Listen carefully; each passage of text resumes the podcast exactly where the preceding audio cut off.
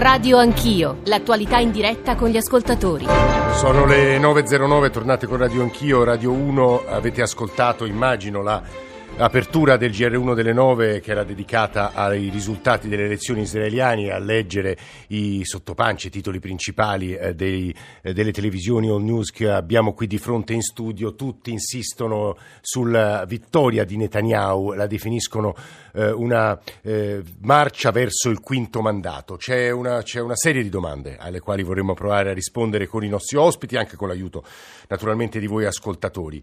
chi ha vinto le elezioni è effettivamente l'ennesima vittoria di Benjamin Netanyahu che si avvia verso il quinto mandato, che tipo di maggioranza avrà, che conseguenze avrà questa vittoria eh, sul Medio Oriente, più in particolare sul processo di pace israelo-palestinese. 335 699 2949 per sms, whatsapp, whatsapp audio, radio anch'io, chiocciorai.it per i messaggi di posta elettronica. Lo spoglio è praticamente completo, l'abbiamo sentito al GR, quasi il 100% delle schede, da quello che leggiamo eh, il partito di Netanyahu, il Likud, prenderebbe 35 seggi e il movimento fondato eh, poche eh, settimane, pochi mesi prima delle elezioni dall'ex capo di Stato Maggiore, il generale Gantz, prenderebbe lo stesso numero di seggi ma avrebbe meno capacità coalizionale, mettiamola così. Ci può aiutare subito però Fabio Nicolucci, analista strategico, esperto di Medio Oriente, di relazioni internazionali, ha dedicato un saggio alla eh, sinistra Israele e eh, editorialista del Messaggero e del Mattino. Eh, Nicolucci, buongiorno e benvenuto. Buongiorno, grazie. Allora, Buongiorno. partiamo dai fatti. Quali sono i fatti di stamattina, 9 e 10 del 10 aprile? I fatti sono quelli che avete detto voi correttamente. E anche l'ultima frase, cioè le elezioni le vince Netanyahu. Eh, fra l'altro c'è da notare che eh, la coalizione per, mh, di destra che rompendosi ha poi indetto le elezioni anticipate con Netanyahu era stata causata questa rottura da Naftali Bennett, sì. che non è entrato che in Parlamento. Entra, perché c'è una soglia di sbarramento al 3,5 mi pare in Israele. C'è al 3,25%, 3,25 e poi di questo parleremo se volete, sì. eh, però diciamo questo è un primo segnale che nel derby interno alla destra eh, Netanyahu è vincitore uh-huh. ed è vincitore anche diciamo, poi ha fatto un pareggio con eh, diciamo, il derby esterno con sì. Gantz. Eh, che cosa è successo? Esattamente quello che diceva lei, cioè eh, Netanyahu vince anche perché essendo due, i due grandi partiti, eh, Likud e quello di Gantz, appaiati con 35 seggi ciascuno su 120 nella sì. Knesset, il Parlamento israeliano, eh, quello del Likud ha maggiori capacità coalizionali. Ieri sera infatti il dubbio era, eh, siccome la destra è più ampia, è maggioritaria in Israele, eh, per questo ha una maggiore rappresentanza, aveva come dire, una sensibilità verso la soglia maggiore, cioè vuole dire che aveva più partiti ma tutti più vicini alla soglia, alcuni non sono entrati, quindi la scommessa era se tutta la sinistra entra e non tutta la destra entra, cioè sì. eh, i voti sono, sono, tanti, sono di più di quelli della sinistra, ma la rappresentanza parlamentare sì. numerica in seggi non corrisponde a tutti i voti, c'era la possibilità che eh, Gantz avesse maggiore capacità di formare il governo. Così non è stato perché eh, c'è stato un fenomeno che ieri è cominciato a apparire nelle ultime ore, cioè Gantz ha convinto a sinistra, sì. ha prosciugato tutta la sinistra, i laboristi passano da 24 a 6, il Merez ne, ne ha 4, ne aveva 7 mi pare, e, mm, quindi entra tutto il Parlamento e ha un, un incredibile risultato. E poi di questo parleremo, che questo è poi il dato nuovo, ma ehm, entrano, eh, PA non ha, non ha sfondato a destra. E quindi i partitini eh, che sono alleati, che subito si sono affrettati a indicare Netanyahu come eh, loro candidato alla premiership perché eh, è il Presidente della Repubblica come in Italia che indica e sì. dà l'incarico a chi ha più probabilità di formare il governo, sono tutti affrettati a formare eh, il governo, hanno, eh, su, sono entrati quasi tutti, a parte quello di Bennett e quello del Ministro della Giustizia eh, Shahed, è entrato perfino eh, quello, il partito con, con, dentro i razzisti di Cane che è stato messo poi fuori legge nell'88 da Shamir, eh, addirittura è entrato a 5 seggi, il partito dell'Unione dei partiti di destra. Quindi diciamo la destra entra rafforzata, eh. ha questa capacità collezionale e l'ultimo dato che vuole dire per darvi l'idea di cosa è cambiato nella politica israeliana. Lo Shas, il partito essenzialmente sefarditi che vada più a quanto di religione c'è nello Stato, piuttosto che la politica perfino con i palestinesi, che era alleato di Rabin Sì. durante il processo di Oslo, oggi ha subito indicato eh, Netanyahu, cioè c'è una capacità egemonica di Netanyahu di guida della destra israeliana e, e occidentale che fa di queste elezioni eh, una, ha una forte dimensione inter- e, e occidentale di queste elezioni Eh, eh, e, e hanno probabilmente le conseguenze anche sulla rielezione, rendono molto più facile le elezioni di Trump nel 2020. Ah, ah, ecco, qui Nicolucci ci ha dato una notizia e to- torneremo su questa notizia. Ci stanno ascoltando anche Sergio Della Pergola, demografo, eh, insegna all'Università Ebraica di Gerusalemme. E professor Della Pergola, benvenuto, buongiorno. Buongiorno. E l'ex ambasciatore israeliano qui in Italia, che parla un italiano migliore del mio, Avi Pazner. Buongiorno ambasciatore, benvenuto. Buongiorno a voi. Sergio Della Pergola, si aspettava questo risultato? Ehm, non del tutto e, e soprattutto nelle, nelle modalità interne, come ha detto giustamente Nicolucci. I due partiti maggiori, il Likud da, di Netanyahu da un lato e il partito nuovo eh, bianco e blu del generale Gantz, eh, hanno letteralmente prosciugato i partiti minori, eh, causando perfino ad alcuni partiti di non superare la soglia di ammissione al Parlamento. E, e quindi da un lato questo risultato quasi spettacolare dei due partiti maggiori va ben oltre le previsioni di quasi tutti, ma dall'altro quando poi facciamo la somma delle possibili coalizioni abbiamo dal lato di Netanyahu eh, Sì. 65 seggi eh, contro 55 dal lato di Gantz, quindi una, una chiara maggioranza, ma questo risultato di 65 era stato ampiamente previsto nei sondaggi. Professor Della Pergola, ma Israele è un paese di destra? No, Israele è un paese molto eh, complicato e Sì. molto diverso perché abbiamo avuto ieri sera non eh, un- una cifra incredibile di 42 partiti che si sono presentati allo start, eh, di questi ovviamente alcuni sono delle formazioni ridicole. Sì. È un partito in cui esistono molte idee, però esistono in realtà quattro grandi blocchi, ecco, diciamo Sì. questo. C'è un blocco di centrosinistra, c'è un blocco di destra nazionale eh, e anche nazionale religiosa tradizionalista, c'è un blocco ultra tradizionalista che è andato benissimo ieri sera Ah, e ah. c'è un blocco dei partiti arabi. Ecco, una- è una, è una Scusi professore, qua. l'ultima cosa, Per perché il centrosinistra va così male? I, i laburisti hanno preso solo sei seggi. eh, il centrosinistra non è che sia andato eh, malissimo, ma ora francamente noi vediamo un fenomeno in definitiva globale. Pensiamo agli Stati Uniti di Trump, pensiamo all'Ungheria di Orban. E Israele si allinea su Non questa tendenza nazional populista, non Ah. fa eccezione. Israele, se vogliamo, la parola definitiva è un paese normale. Ah, è molto interessante questa lettura del professor Della Pergola che io giro subito all'ambasciatore eh, Pasner. Una vittoria nazionalpopulista, Israele si allinea a altri movimenti eh, occidentali. È una pietra tombale anche, le chiedo a Vipasner, sul processo di pace che già di suo non gode di ottima salute? Io non credo, dipende da ciò che vuol dire processo di pace, eh, perché per qualche anno no, eh, adesso non c'era un processo di pace realmente e tutti noi aspettiamo di sapere che è il piano di pace del presidente Trump che dovrebbe essere presentato adesso nelle prossime settimane eh, c'è un, eh, una relazione molto vicina e molto buona tra Netanyahu e Trump. Netanyahu esiterà molto prima di dire no al presidente Trump. E allora vediamo se anche la destra israeliana o la destra populista israeliana, come la chiamate, eh, sarà capace eh, di di- far dei fare dei progressi eh, nel processo di pace. Ah, Sarà difficile perché anche i palestinesi già hanno detto, già hanno detto, Abu Mazen ha già detto eh, che eh, lui rifiuterà eh, di parlare sul piano di pace di Trump e sarà difficile, Ah. però io non vedo un grande cambiamento Rispetto della al passato, situazione eh. che abbiamo avuto dieci anni. Eh, Scusi ambasciatore, quella affermazione forse propagandistica, forse preelettorale sull'annessione della Cisgiordania, dei territori occupati, eh, eh, potrà corrispondere a un dato reale o no? Si farà? Eh, questa era una promessa elettorale, eh.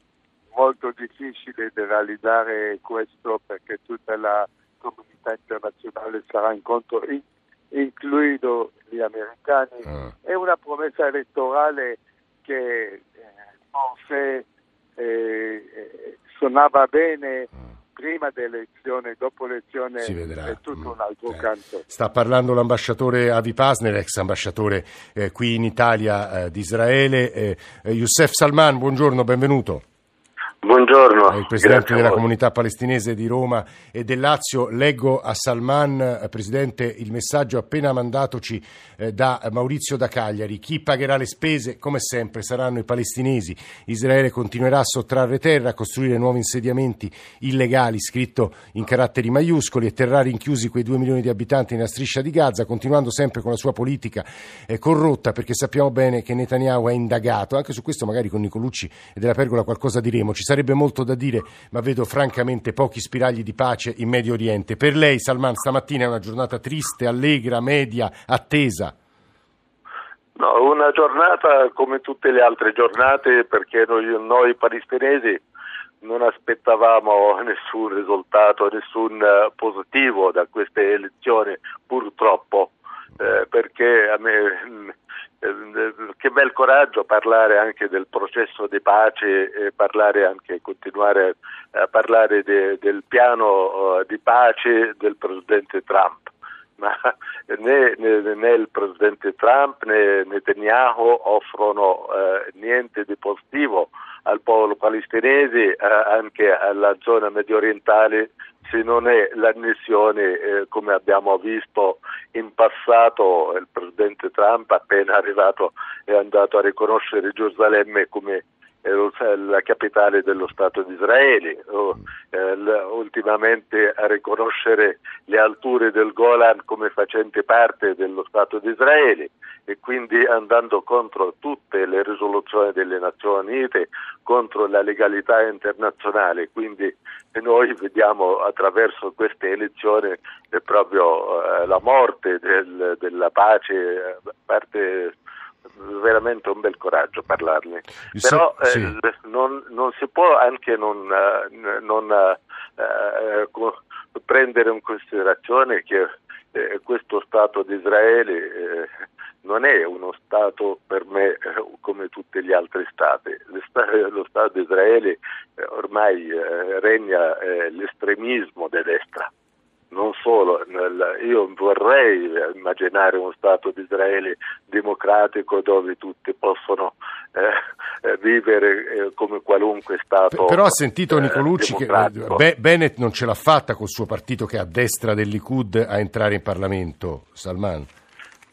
Sì, questo è vero, però cambia, non è che cambiava molto, purtroppo c'è una, un dominio totale del, della volontà non fare la pace, non offrire niente ai palestinesi, non rispettare la legalità internazionale, le risoluzioni delle Nazioni Unite. Eh, la... Salman, aggiungo soltanto, l'agenzia l'hanno battuta poco, eh, Gantz, il generale, eh, il contendente di Netanyahu, ha appena detto vittoria storica, non ci tireremo indietro. In realtà però da quello che ascoltiamo, da quello che leggiamo, lui sarà il leader dell'opposizione e basta, non è che governerà. Youssef Salman, finisca il suo ragionamento, scusi comunque io credo, continuo a ribadire che eh, senza eh, una pace giusta, senza una pace basata sulla giustizia, eh, questo Medio Oriente, questa area geografica estremamente strategica nella politica mondiale non, purtroppo non, uh, non,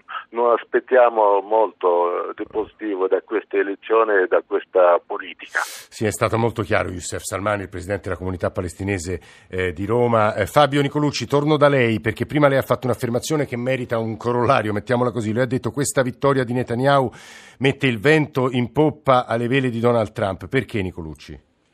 Ma perché, eh, lo diceva anche Sergio della Pergola, eh, queste elezioni eh, sono in linea con quello che succede in Occidente. L'Occidente è in crisi Di fronte a questa crisi ci sono due risposte, la paura dell'altro, eh, compreso il razzismo, incitare la paura per eh, diciamo, non affrontare le proprie contraddizioni, i propri problemi e magari in positivo risolverli, oppure risolverli. Eh, eh, Netanyahu ha costruito una destra, perché è il capo della destra occidentale, ha costruito da tanti anni, dal 2001 eh, in poi, la risposta eh, che, che, che, indica nella fortezza, nell'isolamento dell'Occidente, nella, nel problema dell'altro e nella negazione dell'altro, in questo caso suo sono i palestinesi, nel caso nostro possono essere altre cose, l'islamofobia, il terrorismo, eh, i migranti eh, come risposta. Quindi è il capo della destra occidentale e la sua vittoria però rimanda i problemi perché non li affronta come sappiamo. Il problema demografico, ora Gantz perché ha formato un,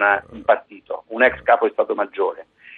Eh, perché eh, c'è di fronte a Israele un video eh, che si avvicina, come sa benissimo Sergio Latergo l'ha spiegato a tutto il mondo, cioè eh, se Israele eh, vuole rimanere come è nel mandato sì. istitutivo eh, democratico ed ebraico, eh, deve eh, scegliere fra terra e popolo. Conservare tutta la terra significa conservare anche la popolazione palestinese a meno di non pensare alla deportazione sì. che la abita.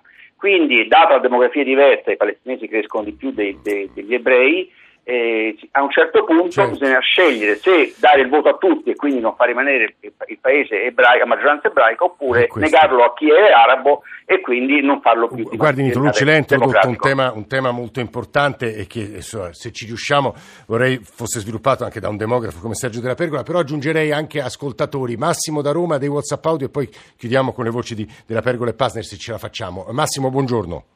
Buongiorno a lei, la ringrazio.